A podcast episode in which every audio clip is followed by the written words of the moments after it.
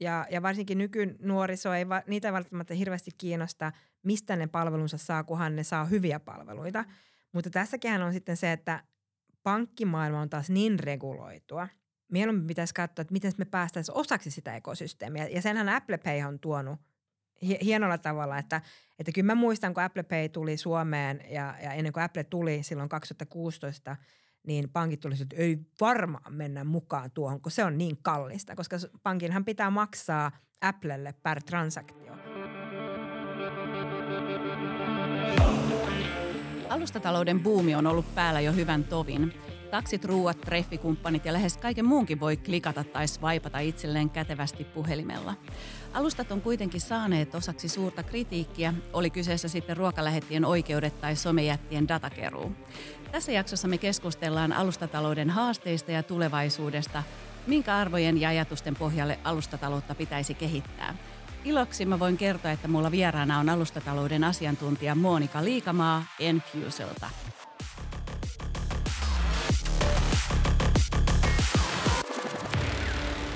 Oikein ihanaa Monika, kun pääsit tulemaan vieraaksi. Ennen kuin me lähdetään ruotimaan tätä alustataloutta, niin kerrotko hieman sun taustasta? Mä yritän tiivistää, mutta olen siis Ruotsin suomalainen, asunut Suomessa jo varmaan lähemmäs 30 vuotta ja olin viime vuosituhannella koodarina ja sitten operaattorimaailmaan tipuin ja perustin eka firman 2006 ja lähdin rakentamaan S-ryhmälle pankkia. Eli olin S-pankin projektissa mukana, vastasin maksamisen infrastruktuurista ja sitten päädyin. Tein hommat ilmeisesti niin hyvin tai sitten mun piti tulla siivoaan, että pankista soitettiin ja sanoi, että tupas tänne töihin. Ja menin sitten tietohallintojohtajan paikalle ja tehtiin tiettyjä yrityskauppoja ja totesin, että nyt mä oon rakentaja. Eli mä tykkään rakentaa isoja vaikeita asioita, mutta mä en ehkä ihan tykkää sitten niin sitä ylläpitoa. Että sitten siinä vaiheessa niin tulee niin sanotusti tunnit täyteen ja lähdin sitten rakentamaan korttia mobiilimaksamista – ja Crosskey Banking Solutionille ja sitten siinäkin semmoinen 4-5 vuotta vierähti ja halusin sitten alkaa skaalaamaan sitä liiketoimintaa, mutta omistajana pankki, niin se oli vähän konservatiivisempi ja totesin, että eiköhän tämä on nähty ja lähdin totesin vaan, että jotain tarvitsisi tehdä, 4 lasta siunaantunut ja paljon asuntolainaa ja oli pakko tehdä jotain työtä ja otin sitten pienen projektin tuossa Aktialle vedettäväksi ja sitä kautta sitten tuli mahdollisuus, josta syntyi Enfuce.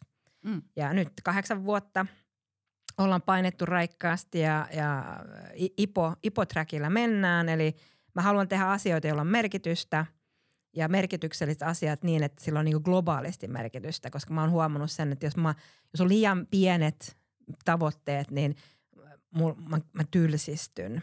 Ja se ei ole kellekään hyväksi. Ja nyt ollaan rakentamassa maksamisen toimijaa, joka mahdollistaa muun muassa alustataloutta, mistä tullaan puhumaan tänään, mutta erilaisia pankkimaksamisen palveluita. Ja oltiin itse asiassa ensimmäisiä Pohjoismaissa, jotka tuotiin Apple Pay ulos. Ja tässä nyt tänä päivänä meitä on yrityksessä semmoinen 120 ihmistä. Meitä on ympäri Eurooppaa ja myös UK:ssa, kun sitä ei nyt välttämättä Euroopaksi aina ihan luokitella. Ja sitten meillä on semmoinen 16 miljoonaa loppukäyttäjää, josta myös osa on Lähi-idässä. Että tämä on niinkö tällä hetkellä, missä mennään. Ja mun parempi puolisko, eli mun work wife Denise, jonka kanssa me tätä rakennetaan ja ollaan tehty hommia jo 15 vuotta, 8 vuotta tätä, niin tavoite on niinkö se – listautuminen, että silloin tiedetään, että tehdään asioita riittävän isosti ja tehdään paljon asioita yrityksemme kautta, missä nimenomaan fokustetaan erinäköisiin arvoihin, eli nimenomaan tämä ESG-puoli, eli ympäristö, environment, social responsibility. Ja mä oon aina sanonut, että kun mulla on suomalaisia, niin tämä governance-puoli tulee pyytämättäkin. Että näin lyhyesti. Joo, aivan loistavaa niin kuin tarinaa tuosta sun urasta ja tekemisestä ja asenteesta ennen kaikkea.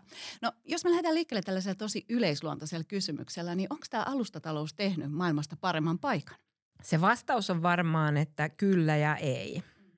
Eli paljon on asioita mennyt eteenpäin Ja myös totta kai, kun tehdään uusia asioita ja välillä tehdään niitä ehkä vääristä lähtökohdista tai syistä tai mittareista, niin kyllä paljon paskaakin on tullut samalla tuotettua. Että kyllä niin kuin nähdään näitä esimerkkejä, että halutaan auttaa, halutaan mahdollistaa sitä, että me ihmiset, oltiin me sitten yrityksen edustaja tai niin kuin yksityishenkilönä, niin voidaan ostaa palveluita, tilata asioita, saada esimerkiksi mielenterveyspalveluita. Eli ajatus ja se konsepti siitä, että mitä vaan voi, milloin vaan, mistä vaan tehdä, kun se on netissä, on niin kuin hyvä, mutta sitten siihen tulee se tunnistaminen, se data, se tietoturva, ja siinähän nähdään tosi paljon tämmöisiä keissejä, missä on siis rikollista toimintaa. Vastaamo-keissi on hyvin hyvä esimerkki siitä ja hyvin nolo meille niin kuin Suomi-brändin kannalta. Mm. No mitkä muut tämmöiset alustatalouden osa-alueet saa sitten tällä hetkellä kritiikkiä?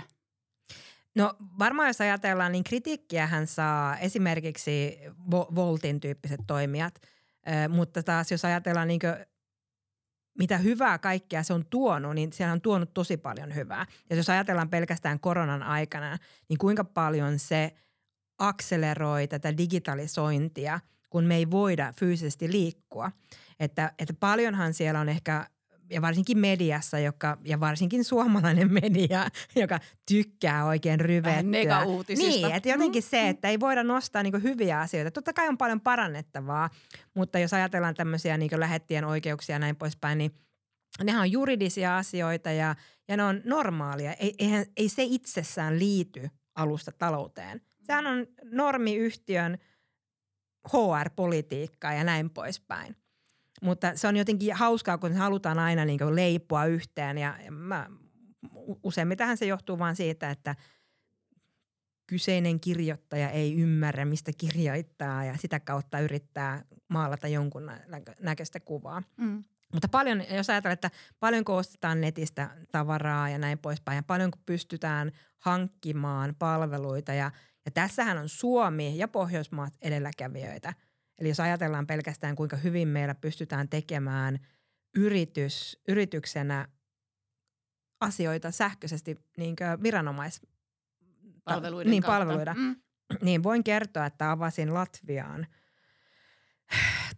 toimipisteen ja se oli kyllä aivan horroria. Siis ne lippulaput ja leimat ja sigillit, eihän se ole tätä päivää. Se on Latvia. Eli tavallaan jos ajatellaan siitä, kun sä lähdet tästä Pohjoismaista ulos, totta kai Virohan on edelläkävijä monessa ja ne on tehnyt tosi paljon hyviä. Mutta se Viron e-palvelu, sehän perustuu suomalaisen standardiin ja suomalaiseen innovaatioon, jonka me emme kyenneet itse käyttöön ottamaan. Mutta kyettiin luomaan. Niin, että kyllähän tällä paljon syntyy, mutta ehkä tämä meidän toimenpanokyky pitäisi nyt vähän tsemppaliitti, että päästäisiin taas takaisin gameihin. Joo.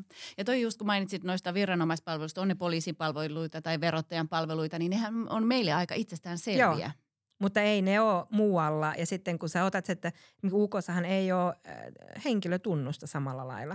Ja kun sä ajattelet sitä, että mikä on suurin haaste saada turvallisia, sujuvia, hyviä palveluita digitaalisessa maailmassa, niin se iso askelhan on, kun me fyysiset ihmiset siirrytään digitaaliseen maailmaan.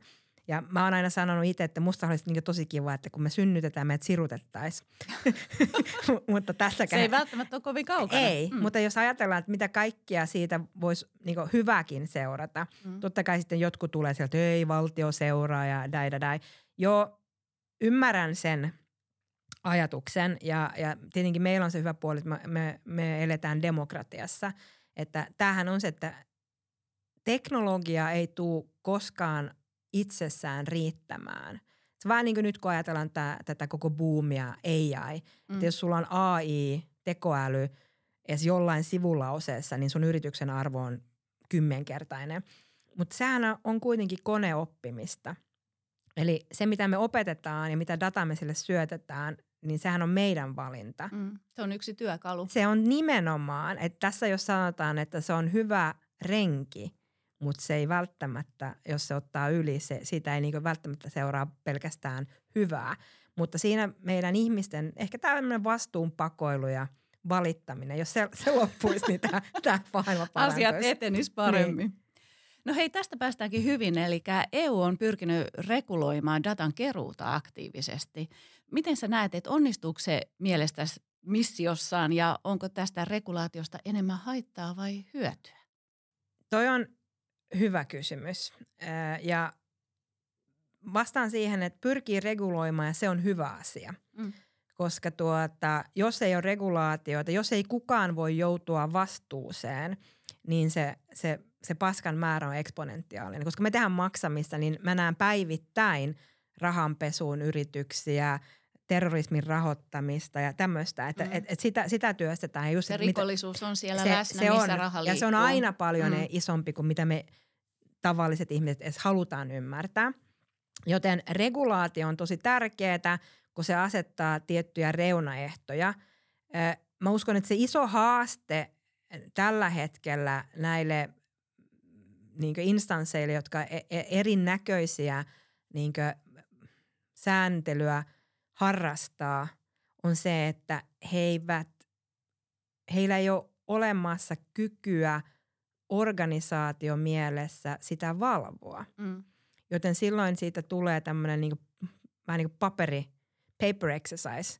Ja tietenkin tässä tämä on hauskaa, kun itse olen ollut ex-pankkiiri, niin ja nyt taas ollaan toimiluvaa omaava, eli finanssivalvonnan alainen toimija, niin me suomalaisethan ollaan aina eka. Meillä on niin kuin stressi, että nyt pitää comply, nyt pitää olla sääntelyn mukaista, vaikka se ei ole vielä alkanut. Vähän paremmin kuin vaade on. Nimenomaan. Ja siinä on paljon hyvääkin. Se huono puolihan on, että me ollaan hyvin pieni joukko.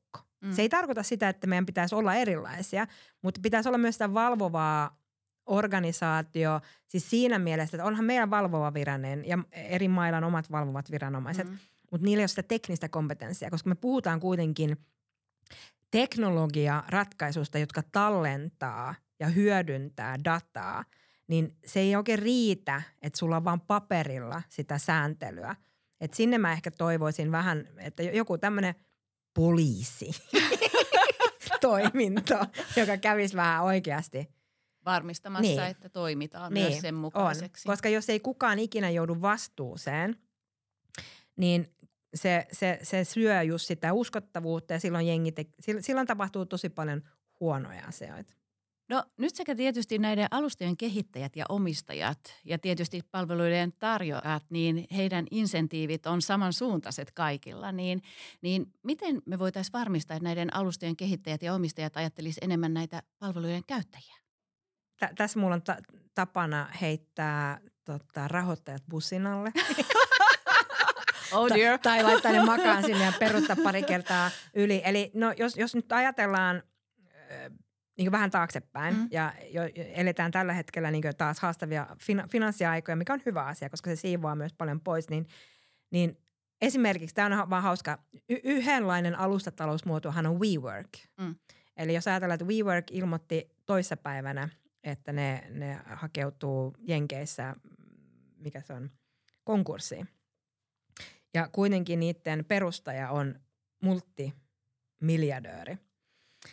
Eli tavallaan se vastuukuvio on se iso haaste. Ja silloin tullaan siihen, että ollaan myyty idea, mutta siihen on syötetty rahaa investoroiden puolella. Ja sitten kun on syötetty riittävästi rahaa, niin sitten se ei voi enää kaatua. Tai siis jos se kaatuu, se seuraamus on niin iso, että sitten se syötetään lisärahaa. Että se, että saataisiin nämä insentiivimallit näille yritysten perustajille ja näin menemään enempi, että ne miettii oikeasti sitä käytettävyyttä, käyttäjää ja ennen kaikkea sitä turvallista käytettävyyttä, niin edelleen, jos katsotaan sitä Vastaamon keissiäkin, niin kyllähän siellä on rahaa edellä menty. Eli mentymistä aita on niin kuin matalin ihan vaan siksi, että ottamatta kantaa, että onko siellä tahallaan oltu niin paskoja, vaan onko vaan, että ei ole osaamista. Tai ymmärrystä ylipäätään. Joo, mutta either way, niin se raha, siis kun sä olet toimari, kun sä vastaat asioissa, sä oot juridisesti vastuussa, niin ehkä tämmöinen kouluttaminenkin ihmisille siitä. Ja jos ei kukaan muu kouluta, niin se, joka sitä rahaa tuo pöytään ja mahdollistaa, niin sen pitäisi. Ja sitä kautta tullaan siihen, että laitetaan se asiakas keskiöön. Kyllä meilläkin, että vaikka me ollaan B2B, meidän asiakkaat on yrityksiä, mutta meidän nimenomaan lisäarvo meidän asiakkaalle on, että me pyritään ymmärtämään heidän loppukäyttäjää. Koska millä tavalla me muuten voidaan auttaa meidän asiakkaita onnistumaan, jos emme ymmärretä, mitä he yrittää saavuttaa. Niin tämä on semmoinen asenne asia ja on paljon hyviä yrityksiä, jotka laittaa tämän keskiöön. Mutta mä uskon, että paljon on myös niitä, jotka on niin kuin sillä, että hei, kehitetään jotain siistiä, me saadaan hirveät fyrkat ja niin kuin lähdetään sillä. Raha on seuraus. Että kyllä mä väitän, että jos sä menet Miki Kuuseltakin kysymään, että teitkö Miki tämän rahan takia, niin ei varmaan tehnyt. Kyllä hänellä oli visio ja siinä tiimillä lähteä rakentamaan niin kuin hyviä juttuja. Ja sitten se, että hän nyt sattuu olemaan tämän vuoden lista ykkönen, niin hienoa. Siis musta aivan mahtavaa ja näin se pitää ollakin. Se raha ei ole, koska se raha, jos se on se syy, niin sitten tullaan tämmöiseen WeWork-kuvioihin. Niin, ne motivaatiot on siellä erilaiset. On, se on erilaista. Että raha on palkinto siitä rohkeudesta ja onnistumisesta ja kovasta työstä. Just näin. Ja tässähän tullaan sitten semmoiseen niin kuin kulttuurilliseen haasteeseen meillä suomalaisilla. Että jos me nähtäisiin nimenomaan niin, että Suomen etu olisi se, että me olisi enempi ihmisiä, jotka menestyy tosi hyvin, niin se on kansakunnalle hyväksi. Maksetaan lisää veroja ja näin poispäin. Mutta kun se on vähän sillä, että se on multa pois, niin kun siitä vähän päästäisiin eteenpäin ja mä toivon, että mennään sinne päin koko ajan. Niin.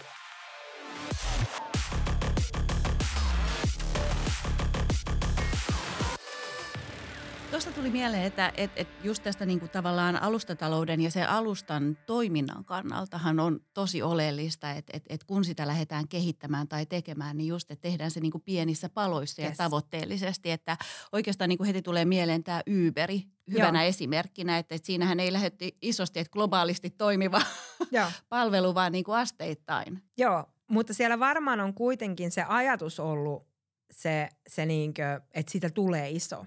Ja syy, miksi sillä on merkitystä on, että jos mä katson meidän alkuaikojen isoin päätös kiteytyi tähän lauseeseen, kun mä soitin Deniselle ja mä sanoin, että hei, että pitäisikö meidän? Ja sitten se oli, että joo, mitä?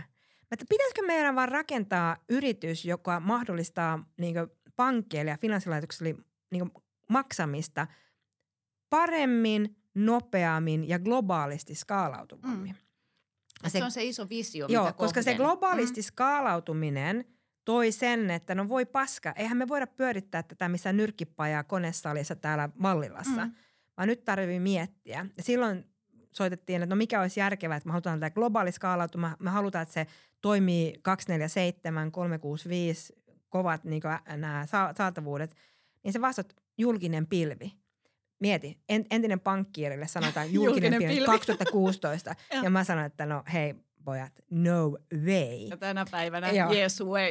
Ja siis tänä päivänä jos sä et menisi, niin sä olisit ihan pimeä. Juuri näin. Ja sitten pojat olisivat, että kuule Monika, että nyt se vaan on niin, että toi on se ainoa oikea tapa. Ja sitten mä tosin, että no paska, niin se varmaan on. Ja sitten sitä lähdettiin viemään eteenpäin. Eli kyllä se on niin kuin sä sanoit, että se visio pitää olla iso ja se voi muuttua ja varmaan muuttuu ja sitten lähdetään tekemään, koska mä uskon, että mutta siinä on myös se vaaran paikka.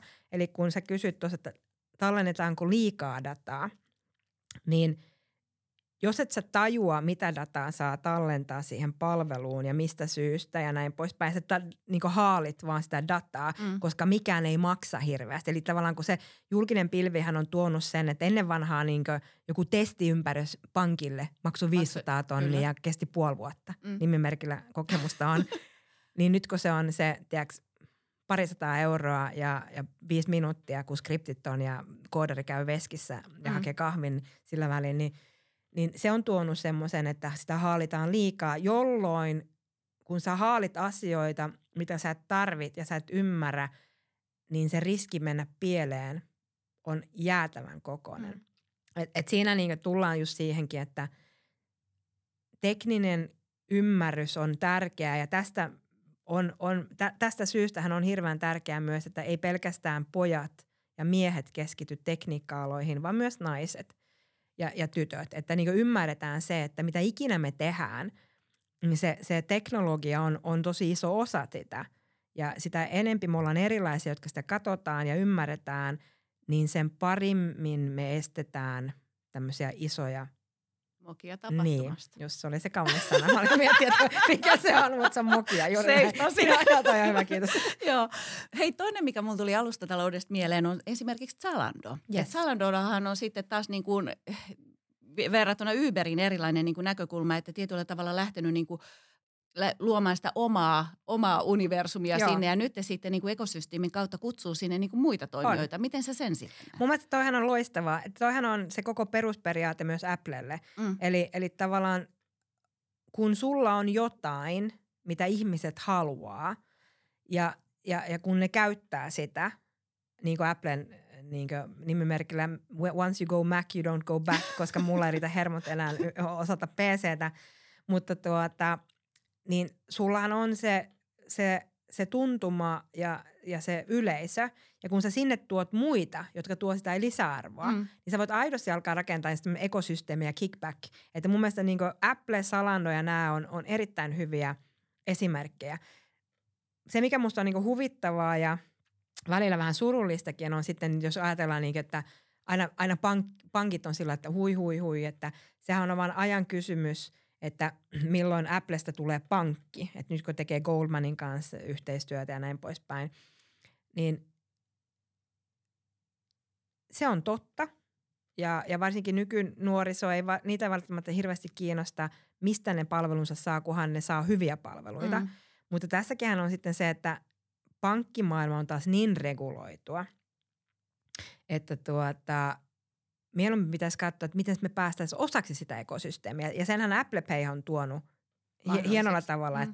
Että kyllä mä muistan, kun Apple Pay tuli Suomeen ja ennen kuin Apple tuli silloin 2016, niin pankit tuli, että ei varmaan mennä mukaan tuohon, kun se on niin kallista. Koska pankinhan pitää maksaa Applelle per transaktio. Jos on debitkortti, se on yksi osa, jos on credit, niin se on vähän enempi. Mm. Ja nythän se on sillä, että siis mitä, eikö mun pankkikortti toimi Applessa. Eli tavallaan siinäkin olisi neuvona, että lähdettäisiin hakemaan niitä positiivisia asioita, eikä vaan niin kuin, että ei, koska sitten se on vähän kipeämpää ja kalliimpaa myöhemmin. Kyllä. No mitäs jos jutellaan vähän teollisuudesta? Elikkä mitä potentiaalia tai mahdollisuuksia on sitten tuolla B2B-bisneksessä ja voiko kaiken oikeasti niin kuin alustuittaa? Ja mitkä toimialat olisi? Tässä tulee monta kysymystä nyt, että mitkä toimialat sä näet, että olisi niin kuin mahdollista just disruptoida tällaisen niin kuin alustatalouden kautta? Varmaan terveydenhuolto. Ensisijaisesti. Mulla on, siis tämä voi olla siis ihan oma sarja, mutta jos mennään niin kuin ihan lyhyesti.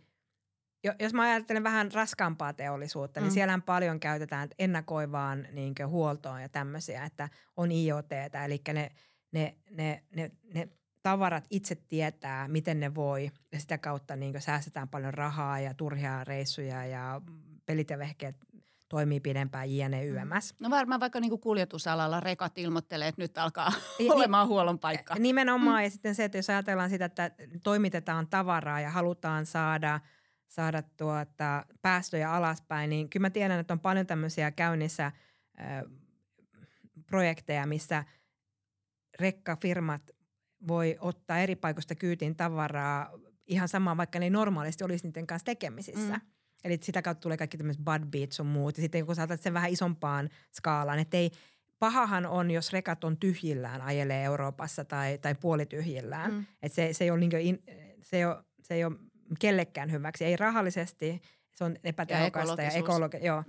Mutta sitten jos mennään tähän, joka on ehkä vähän tämmöinen lempiaihekin, että pitää vähän tässä nyt ehkä jarrutella, niin tämä terveydenhuolto, niin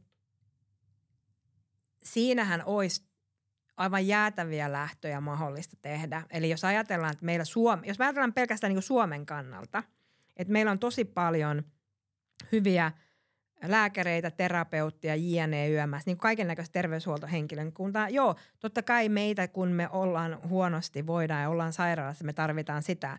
Mutta paljon voidaan tehdä ennen ja jälkeen, jossa pystyttäisiin tarjoamaan tämmöistä alustataloutta. Ja että minä saisin esimerkiksi, jos ajatellaan pelkästään se, että kuinka hirveän vaikeaa, työlästä ja aikaa vievää on lääkärille ymmärtää, kuka mä oon. Eli kun mullakin on tehty vaikka mitä, on ollut neljä synnytystä ja jalat mennyt poikki vähän siellä sun täällä ja kaikkea muuta paskaa, niin kun mä menen sinne lääkäriin, eihän sillä ole minkäännäköistä chanssia siitä, kun se toinen potilas siirtyy ulos ja mä siirryn sisälle. Samalla oveavauksella. Niin tehdään minkäännäköistä preppiä. Mm. Niin mieti siihen joku tekoäly, joka saisi, mä annan oikeudet mun omakantaan, se imasee siinä. Ja sehän pystyy tekemään jo tämmöisen esianalyysin, että mitähän toi yksi on täällä, jos mä oon käynyt labroissakin. Mm. Niin sitä mä haluaisin, koska silloin mä saisin todennäköisemmin paljon parempaa palvelua, koska oli joku tutkimus, missä oli, että oli tämmöinen huippuluokan röntgenlääkäri, syöpälääkäri ja sitten tämmöinen AI, tekoäly. Niin, ja ne tutkii Jenkeissä, oliko se MIT tehnyt, niin ne tutkii, että kuinka hyvin löytää syöpää niistä kuvista. Mm. Niin se oli kuitenkin niin, että se syöpälääkäri löysi 96% niistä, mitä se katsoi. Ja se tekoäly löysi alle sen. Se oli joku 94 tai jotain. Yhdessä 98. Mm. Niin tavallaan sinne, kun sä toisit sen, ja mä voisin saada sen palvelun. Esimerkiksi meillä on töissä käytössä tämä Onttipalvelu. Varsinkin korona-aikana oli tosi hyvä, että sä sait niinkö, mä pystyn työnantajan mahdollistaa meidän henkilökunnalle keskusteluapua heidän tarpeista. He pysty kirjautumaan, käymään ja siellä oli ammattilainen toisella puolella. Että tässä on varmaan hirveän paljon se kauhea, minkä mä just kuulin tässä viime viikonloppunakin, kun istun nimeltä mainostettiin meidän sairaanhoitajien kanssa, jotka mahdollisesti on HUSissa töissä, niin tämä apotti, että jos ennen vanhaan lääkäri ehti tavata 9 potilasta päivässä ja nyt 3, koska se apotti on niin paska. Mm. Ja se on ostettu Amerikoista, eli onko se nyt Kanada, Jenkki, missä ei ole tämmöistä terveydenhuolta. Sehän perustuu kaikki tämmöiseen siellä, että sulla on vakuutukset. Mm. Erilaiset toimintamallit, niin, jolloin se prosessit ei tue meidän prosesseja tai siihen toimintatapoja. Tunkataan rahaa aivan sikana, että se saataisiin käännettyä suomalaiseen versioon. Ja sitten, mä en tiedä tietääkö porukka, mutta vinkki jollekin innokkaalle reporterille, niin Virossa on ilmeisesti toimiva järjestelmä, jota me ei ostettu. Koska miksi näin? Koska se toimisi. Että tässä on paljon niin mahdollisuuksia. Joo. Joo, ja nämä on niinku tavallaan semmoisia konkreettisia esimerkkejä, että minkä vuoksi investoida rahaa ja yrittää saada toimivaa, vaan pitäisikö viheltää peli poikki ja katsoa tilannetta uudelleen. Ja nimenomaan, ja todeta vaan, että se, siis koska sen mä sanon töissäkin, että mä en usko päivääkään, että ihmiset herää aamulla, että hei, tänään mä meen ja olen kusipää ja teen paskoja valintoja. Mm. Mutta sitten näitä kuitenkin tapahtuu. Kyllä mä tiedän, että mäkin välillä olen niin sanotusti asshole, varmaan monenkin mielestä, mutta en mä niin tahallaan sitä ole. Että on varmaan joku syy, niin sanotusti vastapuoli kokee sen. Mutta just näissäkin, että vihelletään pelipoikki. Todetaan, että hei, yritettiin hyvää tällä tiedolla, nyt me tiedetään enempin, tähän on hirveätä paskaa, miten tämä voidaan laittaa parempaan. Kuin se, että nyt vaan syötetään rahaa sinne, ihmiset saa paskempaa palvelua, lääkärit, sairaanhoitajat väsyy, ne joutuu roudaan semmoisia hirveitä monttereita ja laittaa sinne vaikka mitä. Kuin se, että niin kuin ennen vanhaahan oli, että lääkärihän lausui, eikö niin? Kyllä. Mieti, kun sä voit tehdä sen tänä päivänä, niin mehän käytetään maksamisessa botteja, että niin kuin tämmöisiä tekoälybotteja, niin me ollaan tehty ne jopa sillä lailla, että jos katsottiin alkuviikosta, että se on niin kuin ihminen, se puhuu kaikkia kieliä. Me ihan tämän Saksassa käytiin ja näin testattiin, niin suomeksi kysyttiin. Täydellistä suomea. Eikä se tarvitsisi olla täydellistä. Mutta että jos ajattelit, että sä ottaisit sen takaisin, kun se toimi tosi hyvin, koska silloin lääkäri sai blablabla ja se oli siinä. Sitten joku raukka joutui siellä sen läpittelemään. Niin tämä sama, mutta kone tekisi. Joo, tässä terveydenhoitoalalle vinkki meiltä, että tämä kun itse puhun just siitä, että ihan muutaman vuoden sisällä tulee konkreettisesti niin kuin muuttumaan tämä, että asiointi tulee tapahtumaan luontaisella kielellä, yes. toimialasta riippumatta. Joo. Ja tämähän on Joo. hyvä esimerkki siitä, että niin kuin tekoäly pystyy analysoimaan sitä puhuttua kieltä, tekee siitä summerauksia, kun se tekoäly vielä hyödyntäisi siellä laajaa datakantaa sen lääkärin diagnoosin, niin nimenomaan. Sen lopputuloksena saataisiin varmasti erittäin hyvää palvelua, että niin kuin puhuttu tuosta, tai niin kuin diagnooseja, koska sitten taas toisaalta niin kuin se, että niin kuin sanoitkin, että tällä hetkellä niin kuin lääkäri ja tekoäly yhdessä Joo. pystyy löytämään ne syöpälöydökset, niin 98%, että se tekoäly on vielä vähän tukiälyä. On. Se ei tee meidän puolesta, mutta sen hyödyntäminen ja sen kasvattaminen ja kehittäminen, ne tulevaisuudessa voitaisiin vielä enemmän hyödyntää. Ja ehkä just tämä, että se tekoäly on nimenomaan tukifunktio, ja koska se makaa semmoisen raudan päällä, eli aivokapasiteetin päällä, että se mikä meillä kestää pohtia ja ymmärtää X aikaa, niin nyt kun tulee vielä nämä quantum-tietokoneetkin, kun sä pystyt sen määrän prosessoimaan, niin sitähän se on. Että se näkee siellä, mä näin toisen esimerkin, oli Jenkeissä tehty, oli Boeing tehnyt tämmöisen väliseinän koneeseen, ja pyytänyt sitten on joka designaa niitä ja laskee kaikkia laskentoja ja sun muita, että lujuutta ja jne. Ja sitten se oli laitettu tekoälylle. Niin se design oli ihan outo. Siis se näytti ihan pimeältä. Mutta se lopputulos oli, että se oli, nyt en muista, ja anteeksi kaikille numerohikareille, että leikitään, että se oli 30 kiloa kevyempi kuin se perinteinen malli. Ja mitä se tarkoitti sitten, siis yhtä luja, yhtä hyvä, mutta se oli 30 kiloa kevyempi, jolloin se polttoaine oli vähempi, jolloin se pääsyt oli vähemmän. Ja se oli, niin, mutta kun se näki semmoisia, mitä me ei vaan kyetä näkemään, koska meidän aivokapasiteetti ei pysty hallinnoimaan, koska me ei kaikki olla mitään Steve Hawkinsia tai muuta, niin sekin just, että nähtäisi se, että se on työkalu, johon mä voin syöttää lähtödataa ja se voi sen analysoida mun puolesta. Ja kun mä syödän sille relevanttia dataa, turvallista dataa, niin se tulos on paljon parempi. Joo, ja mun on pakko, tosta tulee heti mieleen, että se on niin ihana, kun me ajatellaan out of the box.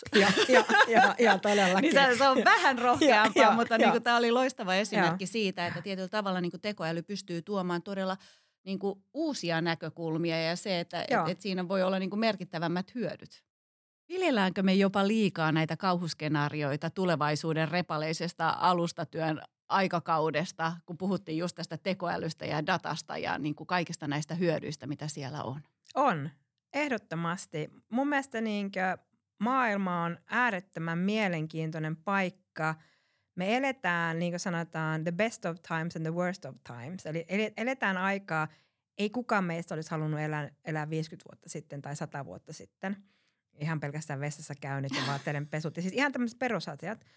Ja sitten taas, kun mietitään, että näitä sotia syttyy ja näin poispäin, niin siinä, niin kuin, missä mainitsinkin, niin enempi naisia valta-asemiin, koska aika harva nainen on ymmärtääkseni niin heikko egolla omaava, että tarvii lähteä tappaa muita.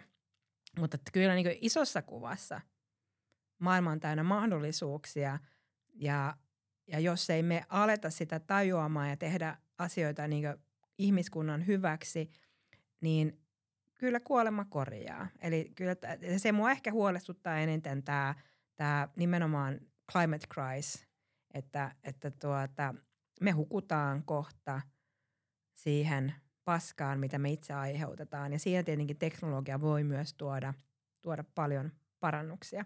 Ja hienoa on ollut nähdä myös esimerkiksi tämmöinen pieni asia, mutta että aletaan nyt oikeasti tutkimaan näitä pienydinvoimaloita, koska energian saatavuus on iso tämmöinen equalizer maailmassa.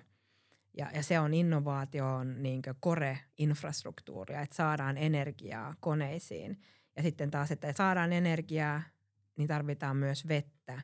Ja totta kai me ihmiset tarvitaan puhdasta vettä. Että kaiken näköistä tämmöistä, että varmaan seuraavaa podcastia odotellessa.